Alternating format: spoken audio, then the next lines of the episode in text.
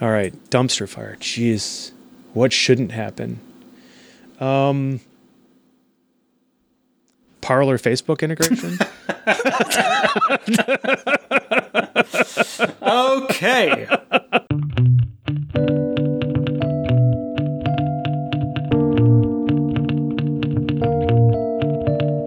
Welcome to C Lab, the customer education laboratory where we explore how to build customer education programs, experiment with new approaches, and exterminate the myths and bad advice that stop growth. What? Dead. Dead? In its tracks. tracks. I am Dave Derington. And I'm Adam Avramescu, as always. Now, I know, Dave, we have definitely recorded on this day in a previous year because it is, once again, National Pizza with the Works, except Anchovies Day. Why do people hate on anchovies? You know what? I actually, I actually researched that real quick. Um, I was really curious about this, and we're all about learning, right? Sure. So let's. Um, so what I what I learned because I've always asked this, like, why anchovies? Why everybody hate anchovies? Well, not everybody hates anchovies. Traditionally, Italians have been putting fish on bread for at least two thousand years. The original So- fish sauce, the, or the original ketchup was more of a fish sauce that the Romans used. Yeah, it's good. It's just, in, at least in the United States, at least where we're at, maybe not that big a deal. I hear you. I would, you know, I am I am a big anchovy fan on pizza. Sometimes they can be super salt bombs, but uh, you know, I'll take it with the works with or without anchovies. Anyway, we've definitely done this before because I remember us uh, recording on on National Pizza uh, Without Anchovies Day, but I do think it's a good time for us to be reminiscing a bit because this episode we are celebrating some milestones for C Lab. First of all, Oh gosh. I know, right? So, so first of all, this is episode number what, Dave? Number fifty. Number 50. Um, and as Bill Cushard, who hosts the Helping Sells radio podcast, and he actually has a new one now called Connecting the Dots, he's, he's mentioned this to us. And I think we did an interview with him when we were first starting this podcast a couple years ago. And, and he said most podcasts don't make it past episode 11, I believe. Yeah, it was something like eleven or twelve because we made a big deal about how he wanted to be number twelve when we got there, and we did. Yeah. we blew that away. So we are super happy to be at 50 and to have spoken to so many greats from the worlds of customer education along the way, including leaders, CEOs, practitioners, and, and all sorts of folks, as well as having explored a lot of hypotheses and debunked many myths and misconceptions along the way. Yeah, so let's say let's, let's see where we want to go next. We want to share those thoughts on on where we've been and where we're going as we step into 2021. You know, good riddance. Hindsight is 2020, literally this time, um, and we're going to have some fun along the way. So. Let's start off, Adam, by doing some Q and A. What do you think? I love Q&A. Let's open the mailbag. Cool. Let's do. Okay, we don't have a. there we go. All right, we'll get to reflections in a moment. Um, but you know, and we were just talking about this before we started this day. It's been a really stressful time for many people. Um, I almost want to say all, but you know, I'm sure there's some folks out there that are happy, uh, and that's great. You know, bless you for that. But we wanted to have an opportunity for us just to let loose.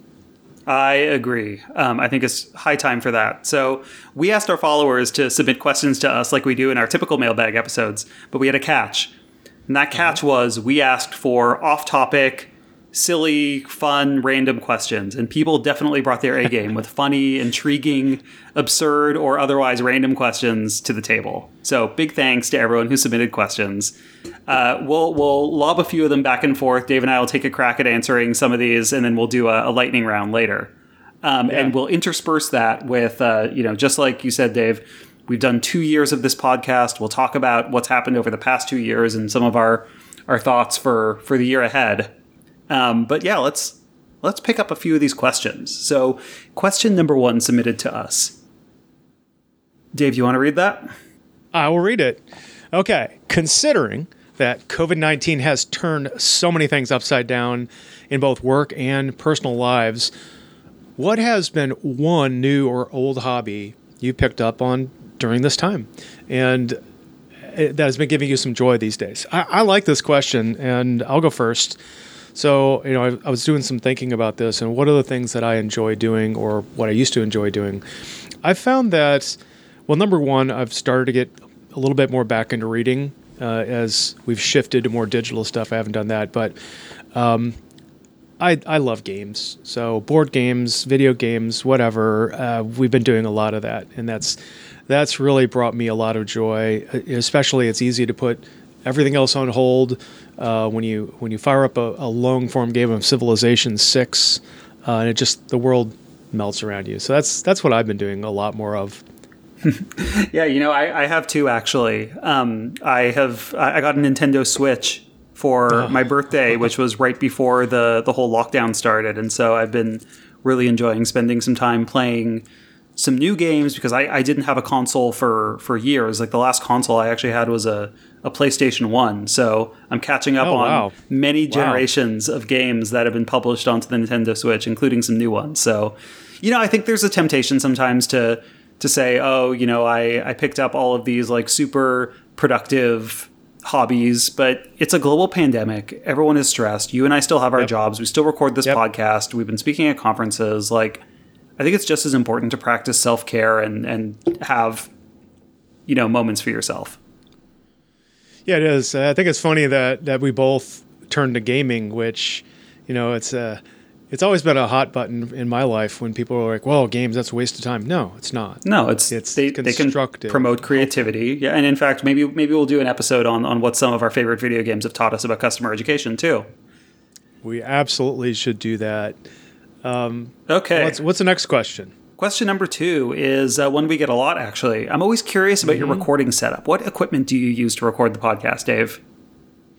I have I have a lot of different things and, and that I picked up along the way, but my go-to is I have a Behringer directional microphone. You can pick up. Uh, Bill Cushard has a. I'll probably put this in the show notes. Um, Bill Cushard turned me on to these devices. They're real cheap. They they don't cost a lot of money. I've got a boom mic. I've got um, you know a pop guard, and what I really love, and, and the center of my entire setup has been my Focusrite Scarlett. Um, I have a Scarlett 2i2 and um, oh, I can't remember. It's an eight port one. They're amazing devices that make you know I have XLR connections, not USB. Um, it really helps. I've got great quality. I don't often have a lot of noise, uh, and it's not really all that expensive. So it's great stuff. And of course, we use Audacity. Yeah, we both use Audacity to record. Um, we are using Zoom for doing our, our backup recording. Uh, I am on the USB mic train, so I don't have the, the audio input. I use a Blue Yeti mic, mm-hmm. um, and Excellent. I have it always set to the directional uh, cardioid setting. Yeah, and that's that's a key. That's the first thing that people always ask when they go, "Oh, my audio sounds like crap." Yeah, get a decent quality mic. Go with what Adam has. You know, Blue Yetis are are great. There's a lot of mics out there. Look at what podcasters and um, mm-hmm. YouTubers use. Twitch Twitch streamers, not that expensive. But yeah, if you're going to invest in U, the only thing I'll say here is that if you invest in USB, make sure you get a really good quality mic that does filtering. Otherwise, if you get a cheap directional mic and you just stick it in via USB, the performance varies. Yeah, no, I've I've enjoyed my Yeti. Um, you know, it's still all about the environment around you. Even if you set it to cardioid and directional, yeah. you still want some sort of soundproofing and sound damping if you're doing like truly well, not professional audio, because if you're doing truly professional audio, you have a much fancier setup than what either you or I have. But you know, if you're if you're doing recording for e-learning or, or something where you need a little bit extra um, oomph. Okay, Dave. Question yeah, totally number three. Uh, and this is number three. This is three. Okay. What are three learning objectives you would want people to master to learn about U.S. elections? Oh my God. Um, okay, so here's my apolitical response. That I was thinking about this, and a lot of the questions that keep coming up, and you see out in social media, are, "Oh, you know, this can't happen, or this shouldn't happen this way because something I heard." Hyperbole.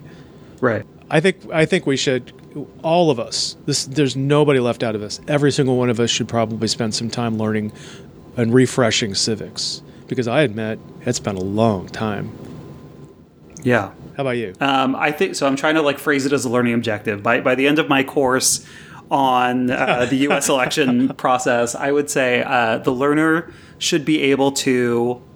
I think mine would be about the electoral college. Like the learner would be able to describe hmm. how um, votes are allocated in the electoral college um, and ultimately how they determine the outcome of the presidential vote. Yeah.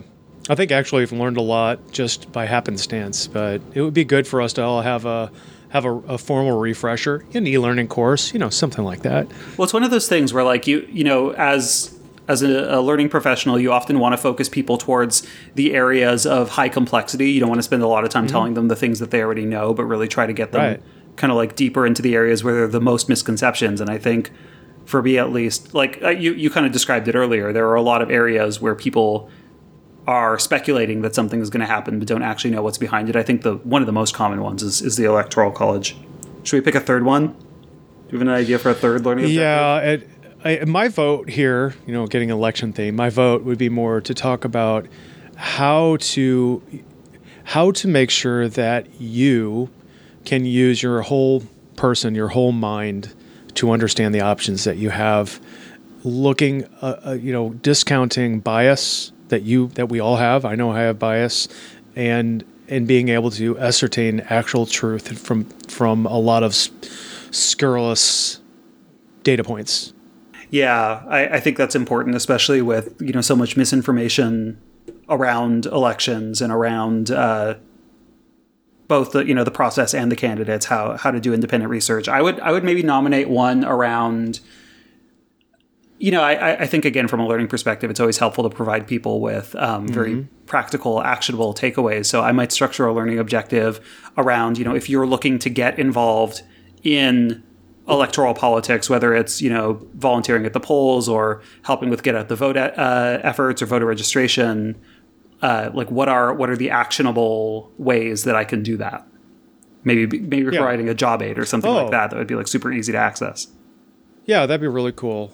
I guess we're we're really doubling down on the fact that we're educators and being apolitical here, but knowledge is power. Don't don't don't let misinformation take hold. Absolutely. So, all right, a couple more questions, and then we can start to move towards some reflections. Yeah, let's get to the next one. I'll read this one because uh, I, I, really like this question. Um, our our questioner asked or says, I just got back from visiting several national parks and spent a lot of time reading interpretive signs. You know, those little panels that tell you what you're looking at at a trail or a vista. If you, our friends, were in charge of interpretive signage at a national park, what new thing would you introduce in either content or form?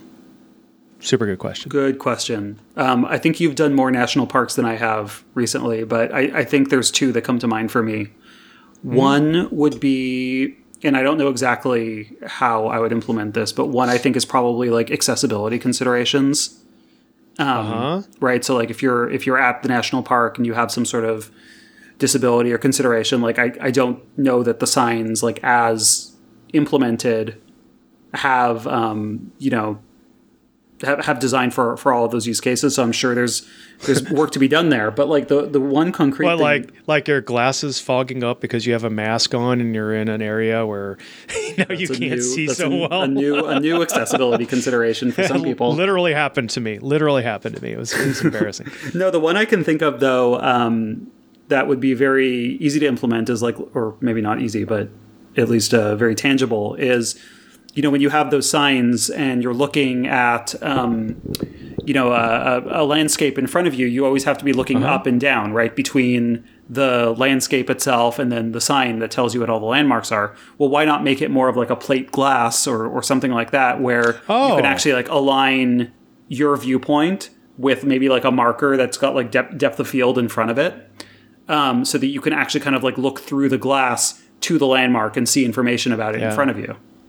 Yeah, I like that. All right, what's yours, Dave? Well, uh, you know me, I'm going to take a more technology approach with an app. Uh, you know, I see these apps coming out. All Trails is a really good one. Um, and it has a feature in it that I think the National Park System could maybe they even have it. So I didn't look prior to to doing this. But what I really want is a good mobile mobile app that is offline give you a, give you an example. Now, I went to Yellowstone last year, and Yellowstone was amazing for a lot of the interpretive stuff. Although there's a lot of things in Yellowstone that had nothing. Right, they had hmm. no marker. Uh, one of my favorite ones. There was a little river that's near the north entrance um, Gardiner is the the town. So you go through Gardiner and you're you're going up the path to the main uh, main center of Yellowstone. And there's this amazing little river, and part of it is just absolutely freezing cold, and part of it is boiling hot, like literally. And there's a lot of people there, so you talk to them like, "What's going on?" Oh, well, this is where the springs come in and they mix, and if you go sit right here, it keeps you like perfectly warm and not so freezing cold. Hmm, and it was like neat. amazing, but there was no background on it, right? I want a mobile app that I can just download and I say, "Where am I going?" It kicks everything on my phone. And then as I'm going through, I can do an AR mode where you do like your glass thing. You know, you hold it up and I can see the landscape, or I can ask for more information. It's most of what I would need would be there. Even those spurious type questions where you're like, "Whoa, what if?" Yeah, I've got that. So it's like your Wikipedia offline. Yeah, that's that's super cool. I asked uh, Yishin, who asked this question, what what she would do because uh, she's been hiking a lot of national parks recently, and she said something very similar. She said she would do a, a QR code um, on on the signs that would kind of give you a little bit more like context and more of like a kind of a museum like tie-in experience that's digital. So I think that's Yeah. super cool. But the caveat in this case, so we we just came back from Rainier, and a few a month or two ago, beautiful. It was one of the best national parks I've actually ever been to, and I could see Rainier from my house. It's just amazing experience when you're eleven thousand feet up. But the problem is there is zero Wi-Fi in most of that park. No, so if you did mountain, that, well, yeah, well, it's so close to the not just sky, the there should be. Wi-Fi everywhere. Well, Starlink, you know, Monolon, um, hundred bucks a month, something like that. Anyway, um, but no, it, I would just presume offline access. I don't want offline access. I'm out in nature. I don't want to be getting emails and stuff. So if you had that QR code, it should be geared up to work with offline yeah, that's a really good point. Uh, and also, I want something to remind me to get gas because Yes, the one very- thing that I, the freak out moment I had is I'm I'm way up on the mountain. I'm coming down the slope. There's no guardrails on a lot of those hills. I'm running out of gas. I'm starting to freak out. Yeah, and especially once you're in the parks and there, you know, there's no gas for miles at a time. Yeah, I, I hear that one. Okay, last question for this round. Then we'll we'll share some reflections. We'll come back and do another round of questions. Uh, if you weren't leaders in the customer education field, what would you want to lead? Uh, you want to start off with this one? Uh, yes, uh, a rock band. Or I guess if I had to pick band. something in in the working world, I don't know. Like, I, I love being a customer education leader. Uh, if if I had to pick a parallel field to be a leader, I, I think I would probably be unqualified to do it. I'd, I'd probably need to work my way up through the ranks, but but probably one of the the fields that's kind of uh, a relative of customer education, like customer success or or product Oh marketing yeah, customer marketing. Like I think those would be fun too. yeah. I mean, there's definitely a track going upwards. You know, professional services. Um, you know, getting into customer success and leading customer success. I I would advocate for that. That that would be really good because I think the DNA of customer success doesn't include enough people with an educational background. A lot of people come in and either are new or they come in from like sales or something. Maybe I'm getting that wrong, but Yeah. yeah, that's cool. Okay, what would you lead, Dave? Um, I, I, I want to have a little amb- ambiguity here because you know my career has been odd. I started off as a scientist, but then I've done I've been a web developer. I've had my own business. I've run gaming events for big companies. I, I I'm a startup person, so for me it would be an easy. It, kind of like what you're saying about product. I lean towards I'd really love to be in development of a product from scratch, and I feel like having the background of education would change my thinking about developing that product Yeah, because I think a common thing product product developers or product teams don't necessarily consider because you get and this isn't a net this is reality you get really busy and you get really focused and you lose attention on the customer and what they're actually trying to do and you think oh my product is easy to learn and it's not Of course, So, yeah. So it's really, that's really good to bring that insight. Plus, you're you're uh, you're a product geek. You love understanding how how technology geek. works. yeah the other thing I really really really want to do is be a YouTube influencer of some sort Yeah, like the the Paul brothers. Yeah, maybe. I I I, really like Joe Rogan. Uh, Duncan Trussell is doing a good job. There's you know there's a ton of podcasts out there and people that do it more full time. Uh, it's it's just really interesting. The the fact the and I'll get to why as we get into reflections. Uh, now let me just cut it off there because maybe I can explain a little bit why I love that and why it's really cool. Well, yeah, let's let's do that. So we wanted to to share some reflections, and both of us will. But Dave, you're taking the first segment just to to reflect a little bit on on the past two years and what some of your observations have been. Yeah, um, I think you scaffolded a really good framework for us, Adam, to talk about like the breadth, the arc of what we've been doing over the past two years, and you know we want to talk about okay, what's it like been doing? What has been like for us to do the podcast together? Who are the kinds of people that we really value that we've spoken to? I'd say all of them, but I'll break that down a little bit more in my opinions. Uh, where have we been? What conferences do we go to? Uh, what was our career transition during this entire phase? Things we've enjoyed the most, and you know where we where we've seen our industry, our our new category go. Uh, so let me back into that by saying, first, uh, I'm kind of blown away. You know, you and I started the first time we really talked. I think was at CEdMA, right?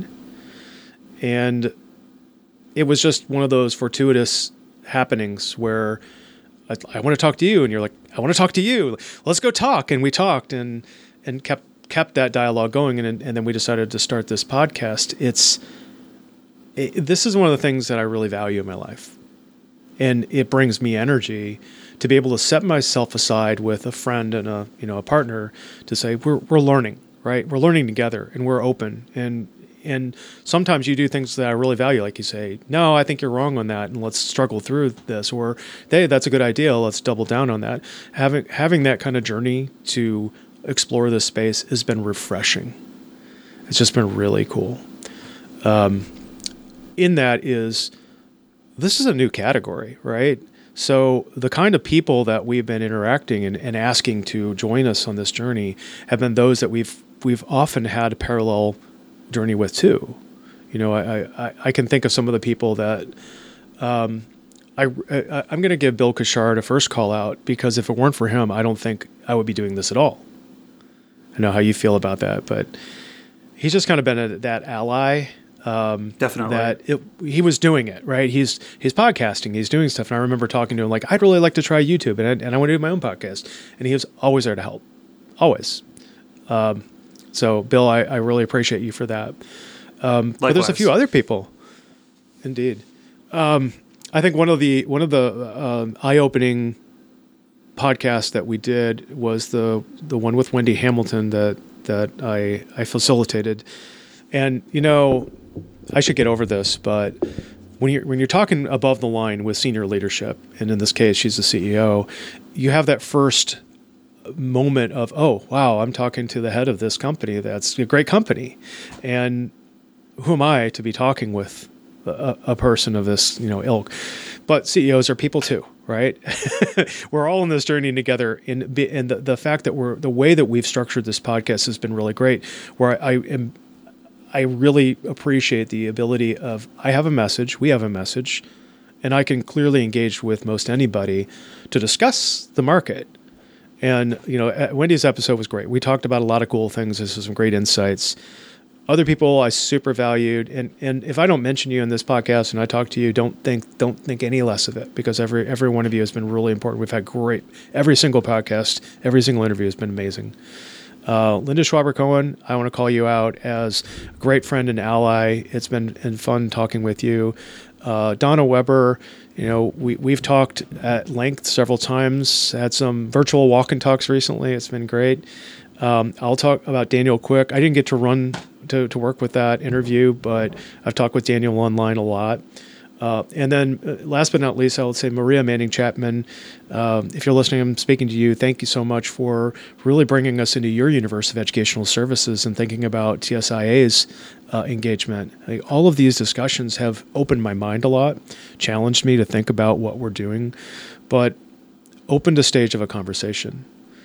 So it's um, that's been exciting, and I guess I should uh, we could talk a little bit more about stuff. I'm just going to go through my my points. Uh, job changes. You know, I was at Gainsight, then I moved to Azuqua, then I moved to Outreach. It's been a wild ride, and I mean, you could talk to yours too. But it's we've seen you and I both seen three different, totally different environments, and that's also helped. And in my perspective, I think it's been a little crazy. It's wow, okay, I'm here and these are the things I deal with. And I get, you know, when, when I was at Gainsight, I saw the world one way. And then I shifted to a much smaller company and I saw the world a completely different way in a much more technical way. And then I went to outreach and now I'm learning about sales. And it's something I, I've always wanted to learn about, but I've never done. And it's also technology. So these have helped me. And, it, you know, I don't necessarily encourage that you job change a lot, but if you're up and coming, getting into this field, trying to learn things, this is a great way to do it. You know, you don't necessarily want to seek out when, another job when you have an amazing one, but you should have your mind open and talk about those opportunities um, because you never know whether they're going to make a life altering change for you. Um, and then finally, the last thing I'll wrap on is like, where has customer education gone? In the last two years alone, Adam, I would say this. I feel very strongly that we as a network of customer education professionals have declared customer education as a thing. It is a category, it's its own market. It's a small one. But I think that's clearly, in, in my mind, that's clearly differentiated from two, three, four years ago. And in those cases, you know, several years ago, we didn't know what we were, I mean, we knew what we were doing, but we couldn't really label it concretely we talked customer education. Now I think the differentiation is, I mean, you see all of our peers and, and vendors and other entities alike are starting to be able to say, and, and we're doing this intentionally. This is what customer education is. And now we're getting the gravitas and the people in the network around that. It's not our thing, it's our group's thing. It's come a long way to maturing. So I don't I think we got a long way to go, but I'm very, very optimistic. Yeah, I, that's it. I, I am too. Thank you, Dave, for for sharing your reflections, and I'll have a moment to to share mine later as well. I, I agree with you in a lot of areas, so I don't know if uh, mine will be even as long as yours. It'll it'll probably be a lot of I agree with Dave. But uh, we're we're uh, segmenting this out, so we're going to return to our fun random uh, Q and A. Yeah. All right. That's fun. Question six. Dave, if you were to acquire a new non work related skill, what would it be? I want to learn Ableton Live.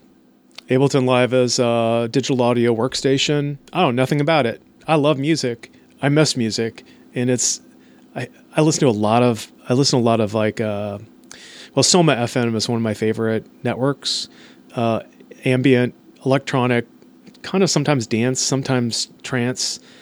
I just love to be able to look at that and say, I could make this whole thing by myself and have so much fun. So that's what I want to learn. Yeah, I think for me it would be um, similar. It would be music and audio production uh, or guitar. Mm. I've I've I, oh, I guitar. very poorly play guitar. I'd like to be able to play it well. You should do that. Learn the ukulele too. It's always fun. We could we could have our own little intro version on ukulele. I, I, don't know about that, but uh, guitar for sure. Okay, cool. next question is kind of the opposite, right? If you were to unlearn something, what would it be and why?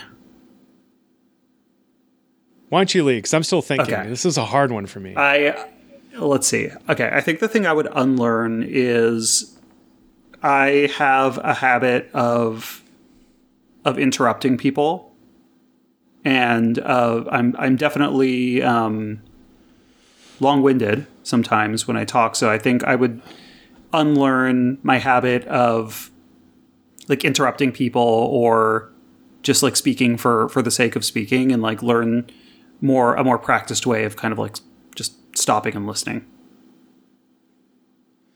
I, I like that, and that's been a recurrent theme as I've you know talked with people and I've been reflective and gone through performance reviews.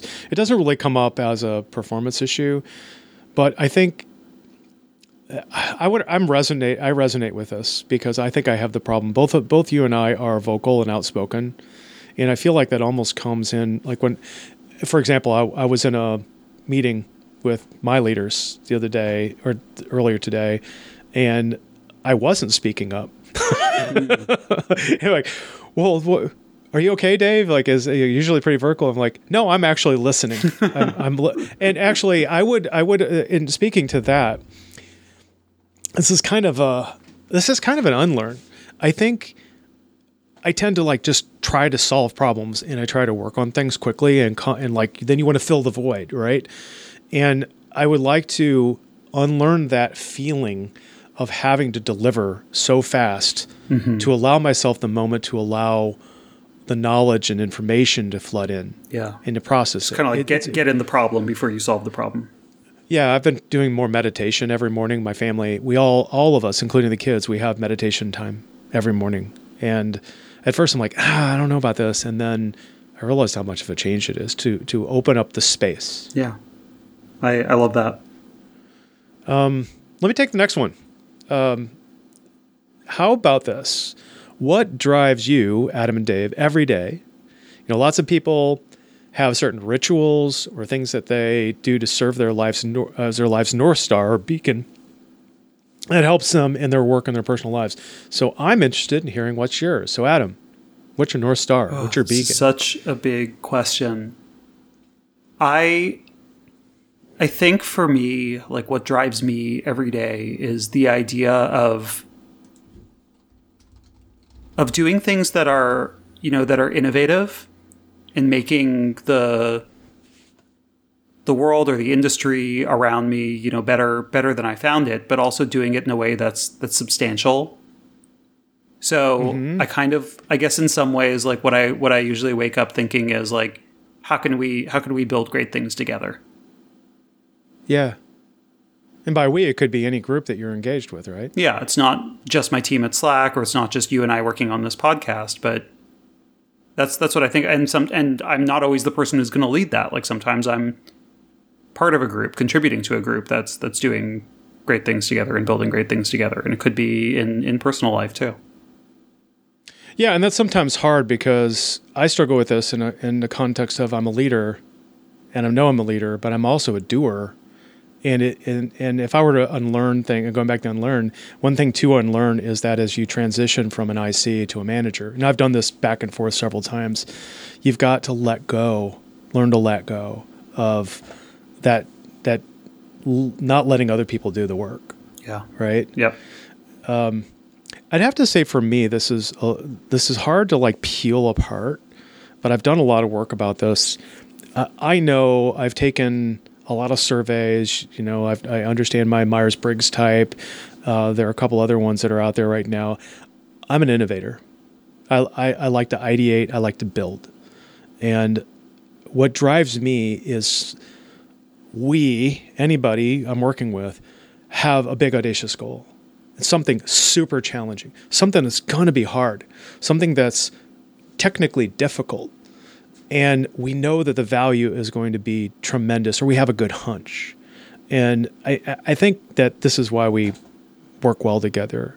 That I really love to come up with that big vision and then do whatever do whatever necessary within reason to get to that goal. Yeah, I think you and I complement each other in that sense. Like we both value building and innovation, but we also take different approaches to it. Like I think, mm-hmm.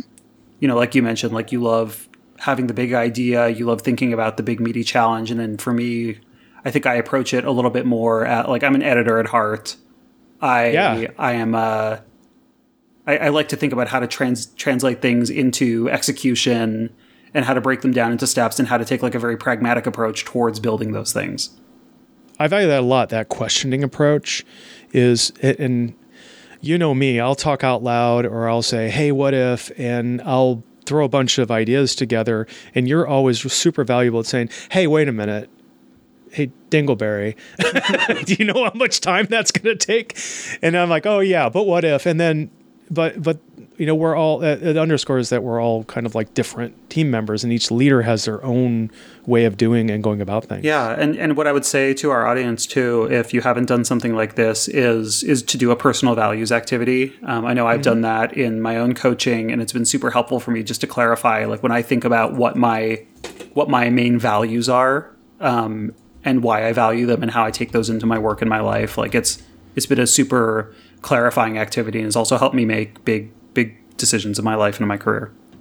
Yeah, you know something I would advocate for. There's an there's an app um, and a platform called Crystal Knows, and it's C R Y S T A L K N O W S, not N O S E, um, dot com. Super fun, and they do all the things, uh, and they will tell it will tell you like have an enneagram approach and a personality graph, and and they do your Myers Briggs. Uh, go check it out. It as a leader or even a practitioner, it's really important to you to know how you work so that you can interface with others a lot better. Absolutely. Which actually brings me to the next question. What words do you say too much? Uh, and is this gosh. common with others you know in customer education? Mine actually is absolutely. Uh, after as I listen to myself on this podcast, I become acutely aware of how often I say the word absolutely, and now um, maybe some of our listeners won't be able to unhear that either. Dave, what's yours? I recognize I say that a lot too because I think it's a really positive, affirming statement. Um, well, there's one. Um, uh, uh, I say that. You know, yeah, I say that. Okay, that's another one. Just those filler words. Yeah, um, you, you recall Evan Liberta. I do. Uh, he, he's my team member that runs our certification program. He and I actually got really intrigued, and we are working with an HR person at Gainsight, and we were talking about this very thing. And, and she had said, "What if you go to Toastmasters, and what if you challenge yourself as trainers and educators and instructional designers to take all that out of your language?" And we actually used an idea around that where we did internal betas and prototypes but we had people do the Toastmasters thing where they marked off our ums and our ahs and challenged us to become better. It was it was kind of brutal, I would but be so stressed out the entire time. well, if stress isn't part of your day, you know, it, you don't get as sharp edged. All right, Dave. I'm going to ask you this question um, because this is Yeah. this is really a question for you, not for me. Uh, three tech partnerships or integrations that need to happen in the next year, and one that hopefully never happens because it would be a dumpster fire or detriment to all that is good in the world. Good God. You're the integrations guy. You know, I started thinking about this, and I, I, I don't have clear answers, so I'm going to talk my way through it. But one of the things that I know we have to figure out now, I am going to be talking to you as vendors, my friends and our peers who have products like this. Um, one of the biggest problems I have as I start going up market in building a program is I get an enablement person at a company, you know, big company X, whatever. I don't know what company they are. But they say, Dave, can I get an export of all of the training records for my team? Okay, I do this pretty frequently. You can automate it. There's ways to do it. But you know what I really want? An integration I'd really love to have. And this would take some uh, hubris, I think, on a lot of companies. I want a way for one LMS to talk to another LMS. I wanted to be able to transition the records, not the content, um, so that enablement people can say, oh, yeah, my people are going through stuff and I don't have to go ask you for anything. And I know Skilljar has a tool for this where you can actually have, uh, as a customer, log in and see those records. But I'm not quite, I want to go further. So if we can have an integration point that helps to bring stuff back in other systems, and I'm not talking SCORM, I'm just talking the data. I would love to see that. It's part of one. part of the use case behind XAPI, isn't it? Yeah, it is. But you know, maybe we need to to get our friend. Um, oh gosh, why am I blanking on her name? Megan we Torrance? talked to her last. Megan. Maybe we need to get Megan and extend an invite to Megan. Megan, if you're listening, be nice to talk with you about how because in customer education we're not quite ready to go to the SCORM level. Always, we're not ready to invoke XAPI, but we can be. Yeah, And I'm there. I'm gonna I'm gonna extend an invitation actually to any practitioner in customer education. If you are doing really interesting things with XAPI for customer education specifically, I would love to have you on the show. Yeah, indeed. Uh, well, I think are there any things that pop to mind for you? Uh, no, I don't. I don't have uh, a lot of great tech partnerships or integration ideas. Okay. I can tell you that more more of the things that I'm thinking of that I really would like to implement, and I know that there's ways to do it. Let, us talk Pendo, WalkMe, um, Digital uh, adoption platforms. Yeah, um, I feel like these are for me, and this I'm not speaking for everybody. For me, I feel like they're impenetrable, and and they're complicated for me because I'm often not the one implementing them. So at, at least no, at all three companies I've worked for, somebody else in product, product marketing, customer success has owned that platform. I don't get it. I mean, I kind of get it, but for me, engaging, having the intervention in platform is something that I really want to do. Now I know that there's uh, there's other companies out there that are are doing some pretty amazing stuff. You know, like um, oh gosh, I'm trying to think about my friend that we interviewed earlier on Mason Lev- Levy at Swivel uh, AI platforms to to help. Basically, what I'm after is I want to learn more about micro learning. I know there's apps out there, but I would love some more integrative flow between my educational content and my LMS and a micro learning platform. I don't want to really maintain multiple platforms. I want something that synergizes and seamlessly integrates everything together and then even ideally puts that somewhere in context of my application. So people aren't hunting and pecking and going everywhere. Um, a third thing i'd really love to see is and i've seen this and you did it before at optimizely um, i want more uh, what do we call that? Federated mm-hmm. content. Yeah. Um, because it keeps coming up. Somebody's lost. They don't know where to go. And they're over in support somewhere. Well i need to get them back right? You could do that through links and navs, and you did a really great job at Optimizely to solve that problem. Did you do that with a platform, or was that a native JavaScript type overlay solution? You know, Dave, we're, we're getting awfully on topic on this uh, this podcast. This is supposed to be fun, off topic. Oh, questions. I'm sorry. Well, hey, you know, but this is uh, this is a question on customer. This is integration and partnerships. to me, that's how I interpret it. We we had we had three separate platforms. We had an LMS, a knowledge based platform, and a community platform. They were all all three separate platforms with a federated search um, yeah. that was solar Solr Search powered as the standard, um, and then a lot of uh, CSS to kind of unify the the theming and branding and navigation. Yeah. Okay. You went off topic? You went off topic? I want give, give me the topic. give me the off topic dumpster fire. What's the dumpster fire right. one you don't want to see? Um. Oh, don't want to see? Yeah. What's one you don't oh, want to see? I was going to give you one I okay, did. Give me one you do want to see. I want. And then we'll move on. I want Steam, Humble Bundle, EA, Xbox to integrate one login so I can play all my games from one place. Amazing. Love it. All right. Dumpster fire. Jeez. What shouldn't happen? Um, Parler Facebook integration. okay. Moving on. There's our cold open. Moving on. oh my Deep god, breaths. I gotta take a breath now. Deep breath. It's time for you. It, it's time now, Adam, for you to reflect. So as you're breathing deeply, what what do you think about the the arc of the past two years? We're at 50 episodes. That's 3x where you know 4x basically where we could have been at 12 where most people churn out yeah well i mean i guess i'll say first and foremost i'm really happy that we we kept doing this um, i think it's been a really fun partnership working with you dave and, and exploring all these concepts together and i also think it's interesting just thinking about the arc of, of the podcast we started with our old hypothesis based episodes. I hope we'll come back to do some of those and dig into some some meaty topics together. Um, but a lot of that was based on you know you and I sharing a lot of the things that we had done up to that point as customer education leaders, and you know some of the myths and misconceptions that we had run into, uh, and trying to share those with other folks who maybe were coming into the field or hadn't worked uh, at companies like the ones we were working at. And it kind of evolved over time where we started to do more interviews. Uh, we started talking to more practitioners yeah. and leaders. This year we did the CEO series. And I think that some of my favorite episodes when, when I think about this actually were, were episodes where, where I learned something new. Um, so you mentioned, you know, Evan. I loved that episode, just interviewing Evan on the power of certifications and how he was thinking about doing some of those things. Uh, yeah. or even you know when we when we talked to Matt Mulholland and he shared his views on you know why he thinks a lot of customer education is boring and, and what he was doing to solve those. I just I love learning new things, seeing how other people are doing it, and you know I don't want to cannibalize the the section at the end where we talk about what's what's coming up, but I hope we'll do yeah. a lot more of that.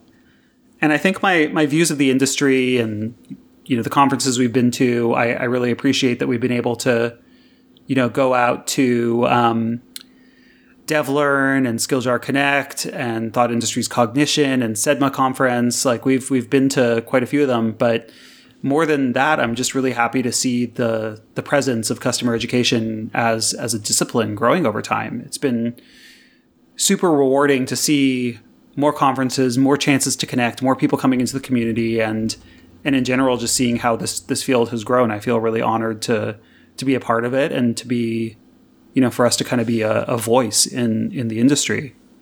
Yeah, and like like you and I have mentioned, um, we've we've both been through some job changes, right? You and I started where you were at Gainsight. I was at Optimizely.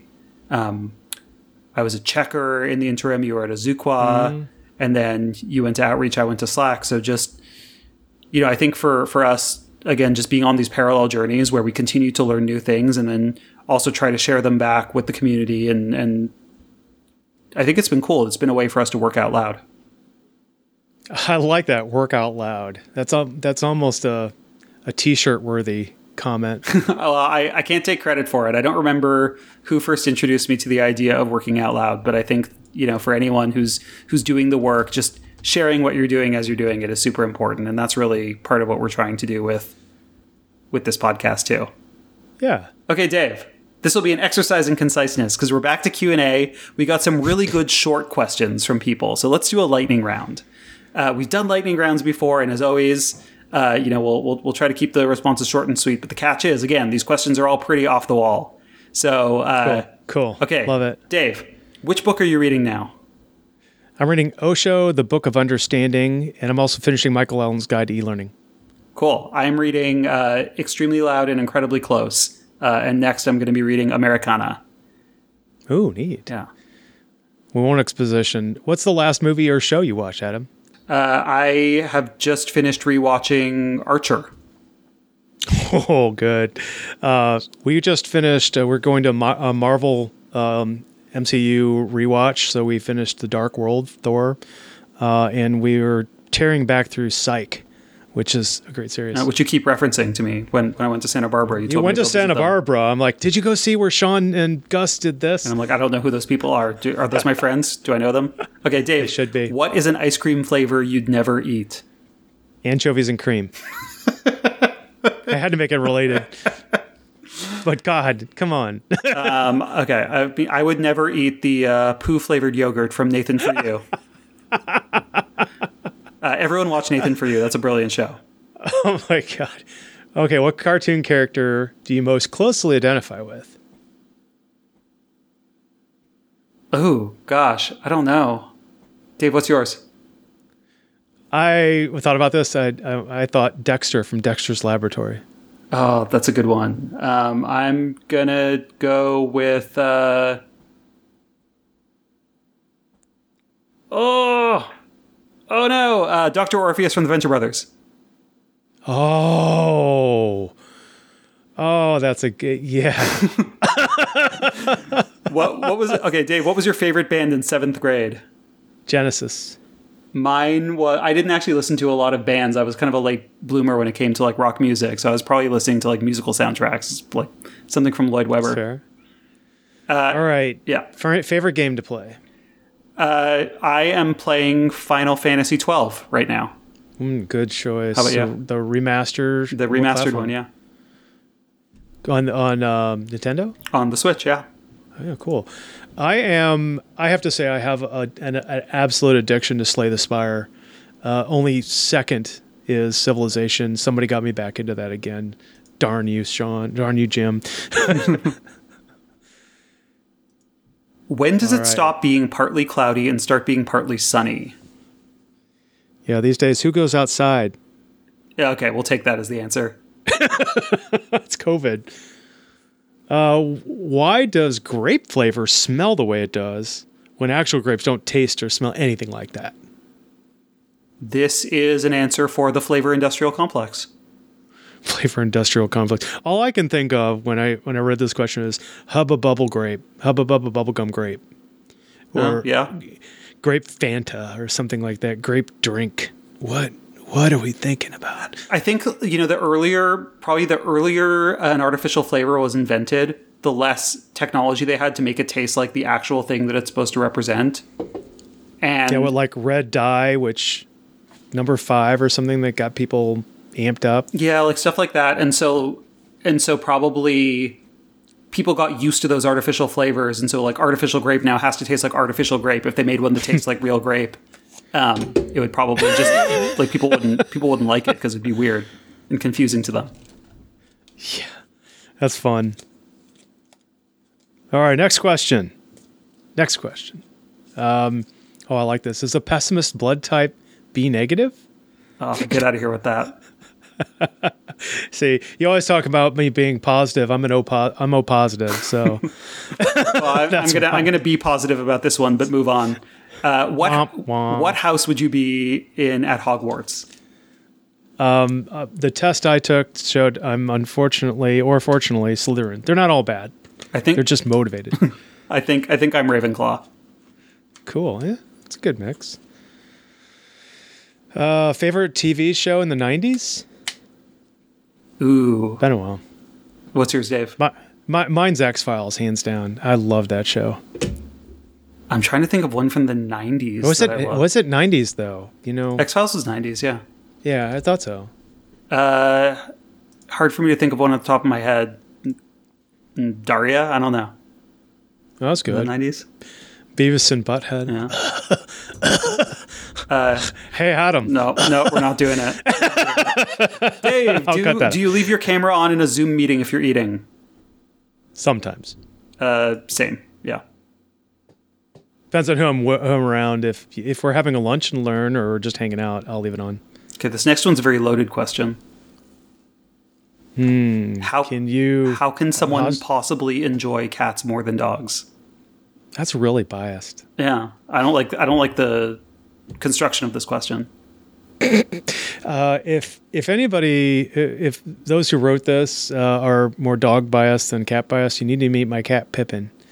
He is a, a rag doll, and he's the just chillest cat I've ever seen. Everybody keeps saying, "Well, it's the most dog-like cat I think is around." Apparently, their brains are more similar to humans than dogs are. Cats, Cats, yeah. they're they're often jerks, but it's I, I kind of like that. You- right, you have to earn it. That, I think that's it. You have to earn it with a cat. Yeah, it's it, you don't get love on spec. All right, here's a here's a really good one. Is a hot dog a sandwich? Adam, what is your take? Hot take on hot dogs. Hot take on hot dogs. Uh, no, I don't think a hot dog is a sandwich. There's a there's a site that you can go to, and I, now I don't remember the name of the site. We'll have to put it in the the show notes. But they basically detail every different type of configuration of meat and bread, and the number of sides on which the uh, the meat is surrounded. And so, if it's surrounded on three sides, uh, it's a taco, not a sandwich. or a chalupa. That's a fried taco.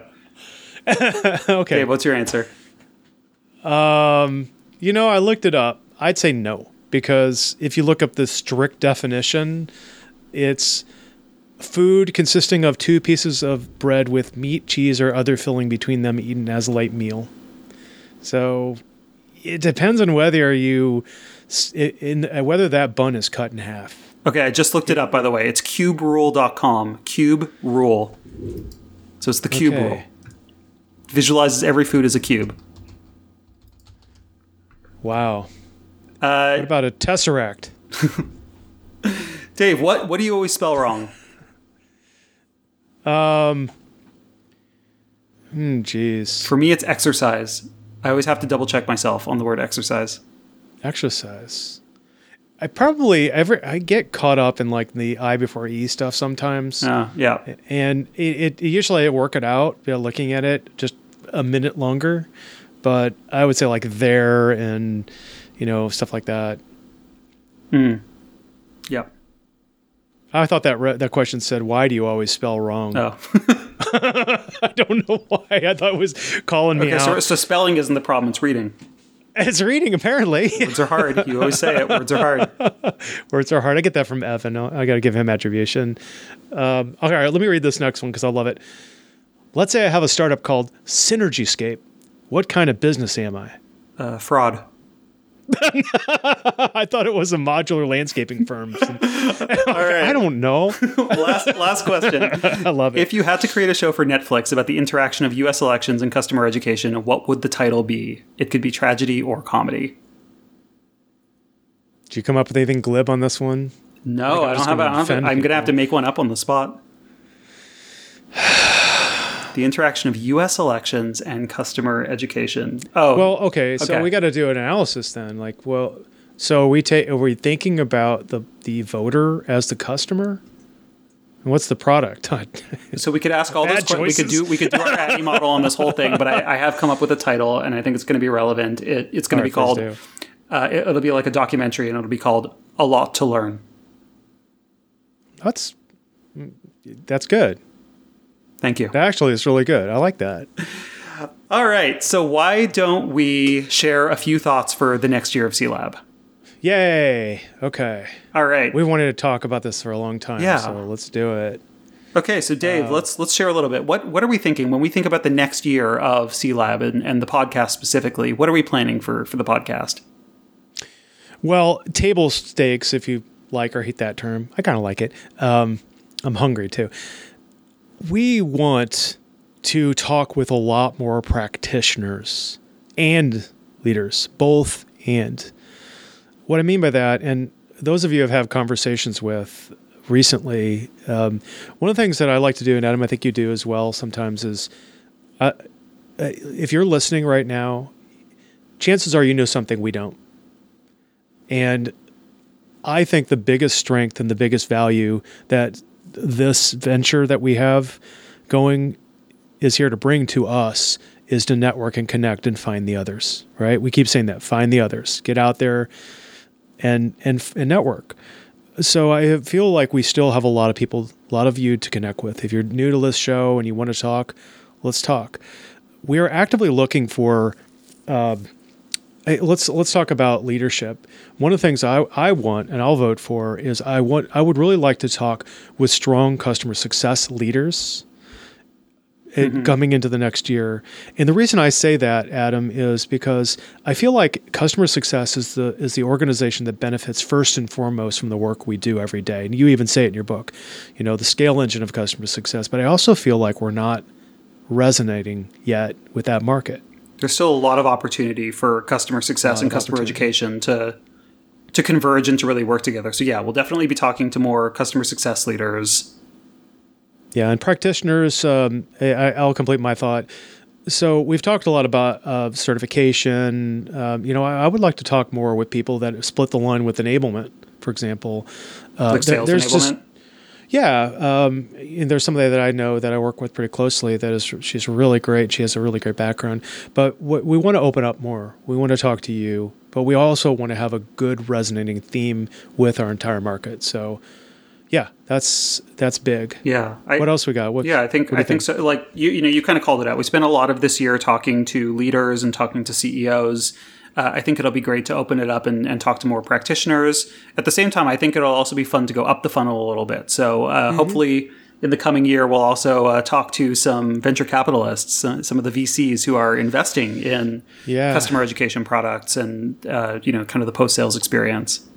You know, to, to speak to this directly, and I'm not going to call out the actual equity firm that we were talking about, but um, someone came to me and said, "Hey, this this firm wants to talk and learn about how we're addressing our customer journey through education," and I'm like, "Oh my God, that's the best thing I've ever heard.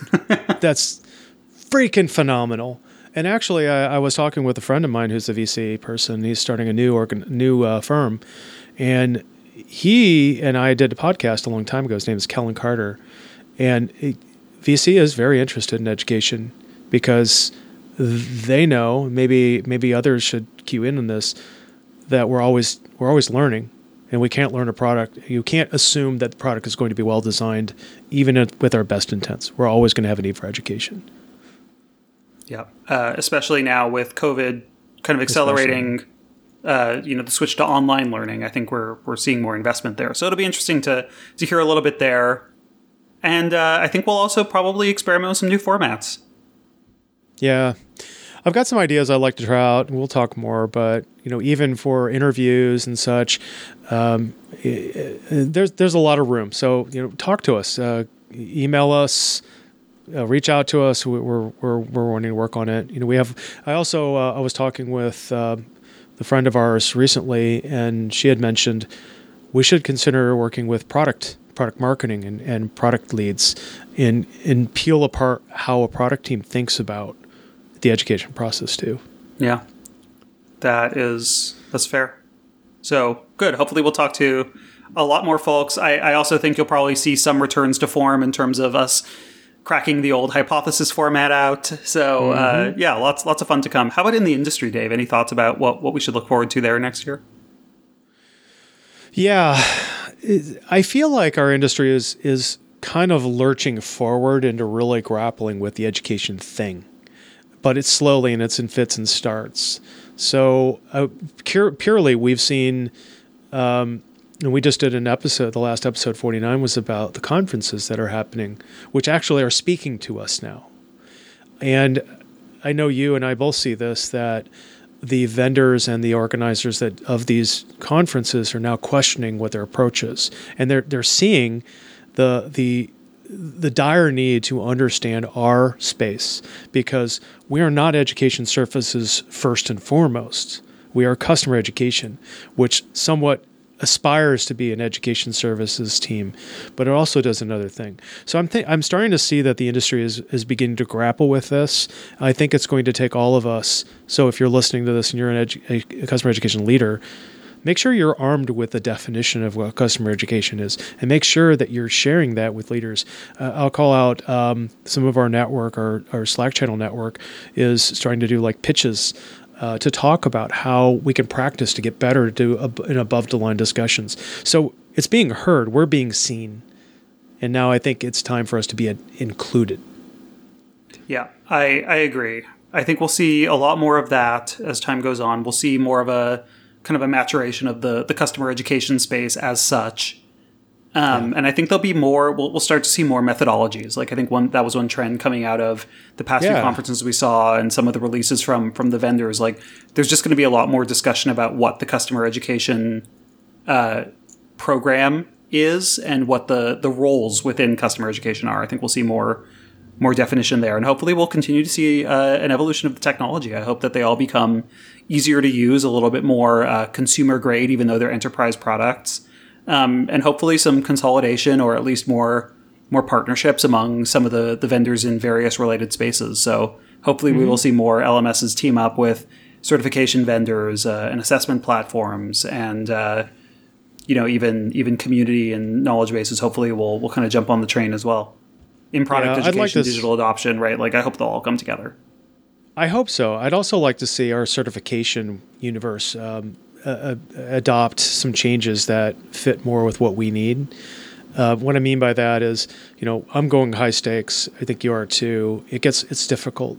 It would really be nice to have a nice middling sweet spot where, you know, you have the the advantages of a proctored platform, but you don't have the rigor, the same need for rigor. yeah exactly for for those who are doing like middle stakes certifications Yeah, yeah. yeah Um, there was another thought I had about, you know, the conferences in general are really great. We're starting to see that. Uh, oh, yeah. You know, one last one that just popped into my head just now, but I've thought about it before is I, I- think about uh, organizations like PayScale, for, for uh, an example. I think we need to do more of a level setting of what titles are because this has been a big question. What role what people do I hire? What are their titles going to be? You know, what roles do they fill? I think we've started that conversation, but I would like to make it a lot easier for um, HR recruiter to go, oh, yeah, this job title is out there and it's an industry standard. And, you know, like PayScale does a lot of this, like competitive salaries, but they also do job, job titles. There's other organizations that do it too. I'd like to see a little bit more structure around what we call ourselves. Because, uh, you know, the, the question comes to mind for me all the time is an instructional designer in customer education the same as an instructional designer in the real world? Same goes for a trainer. I don't know what you think about that. i don't know what you mean by the real world but yeah no i i, I uh, i think i think we will see we'll see Poor more of that. thinking. Uh, yeah, and I think the last thing that I would call out over the next year is, you know, for, for us in C Lab, we've been doing a lot of podcasting, we've been doing article writing. You know, you can check out a lot of the work that we've done on customer.education, our site, and we'll continue working out loud. But I also just want to acknowledge that the community has grown so much, and we're so appreciative for everyone that we've heard, uh, you know, from you know, at conferences, through CEdMA and other organizations, the customer education Slack channel, LinkedIn, like all the places where we see the work done. We are learning so much and and and seeing so much. Um, so I really wanted to share just a sincere thanks to those who are who are really doing the work and creating and growing innovative programs and, and sharing it with others because I think ultimately that's what's helping the customer education discipline grow and mature. Yeah. You know, I, I want to add on one thing to that, Adam, is that if you're listening and you're doing that kind of work, feel free to reach out to us. Like we don't own the space, but we do connect. And we, we want to we want to understand where you're coming from. It might warrant, warrant a discussion, maybe at a podcast episode. You know, we talked about Daniel Quick. You were talking just a moment about frameworks and things that are coming out to really help. Um, getting folks like Daniel Quick back on the show to talk about that would be really great. Yeah, absolutely.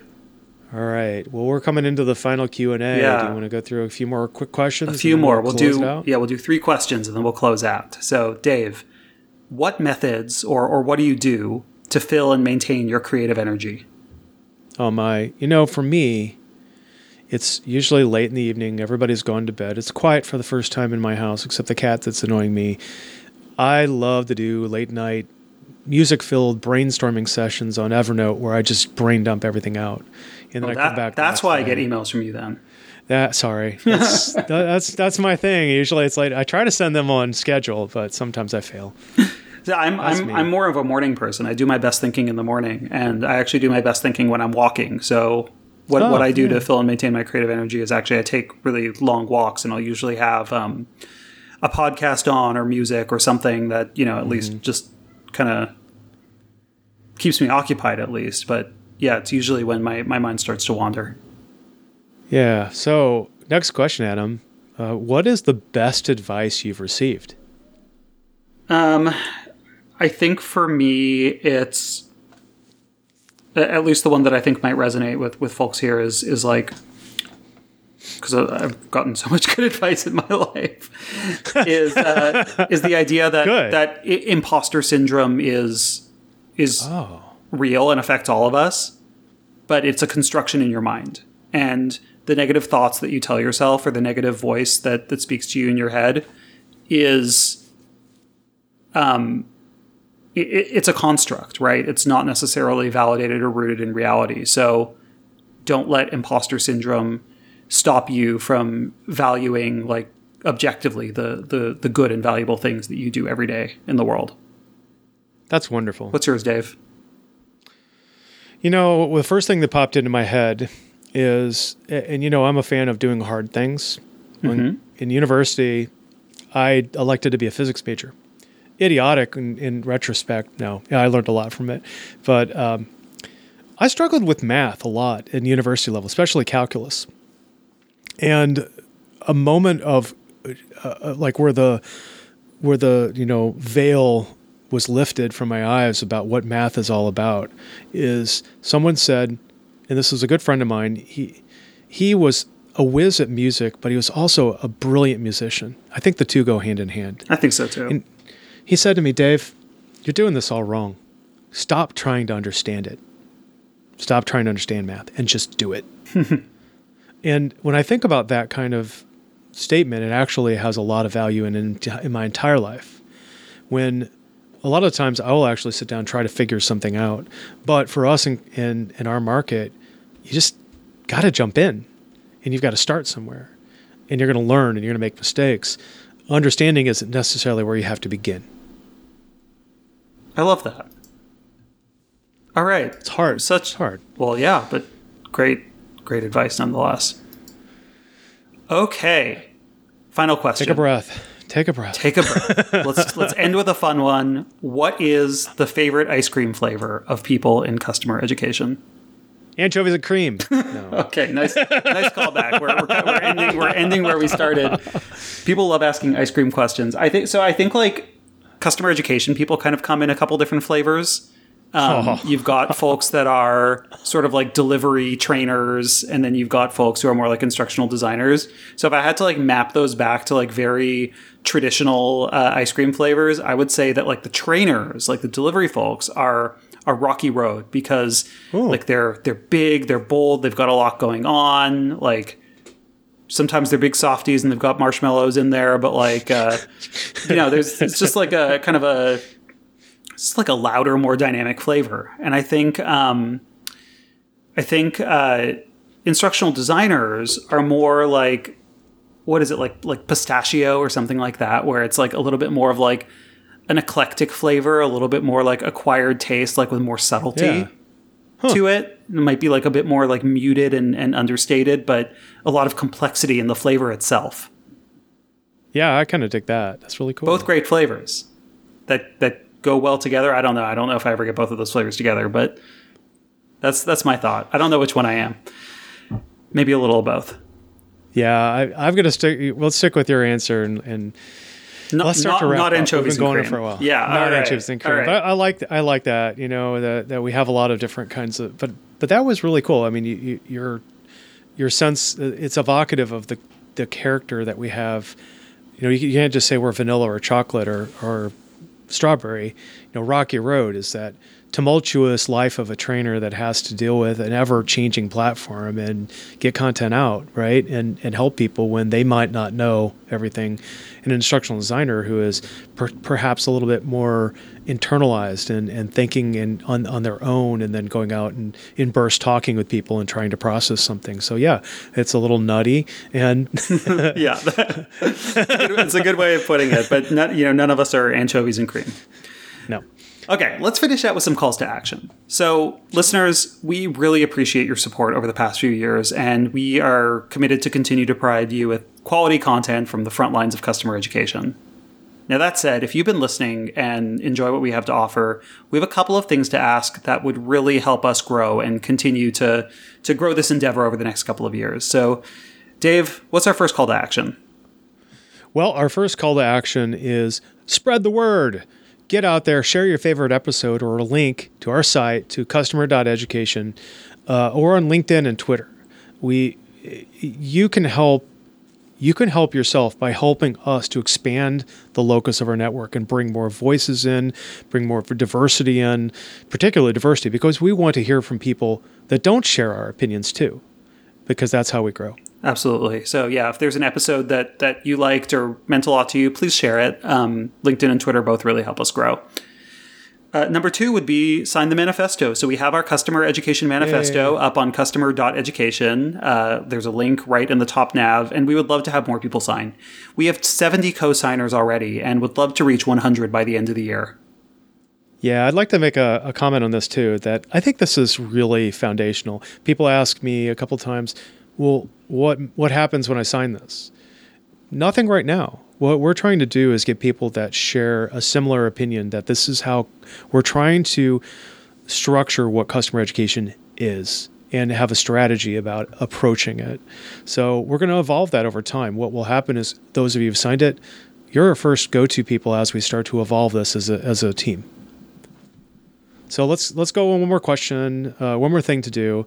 Um, number three is leave a review on Apple Podcasts.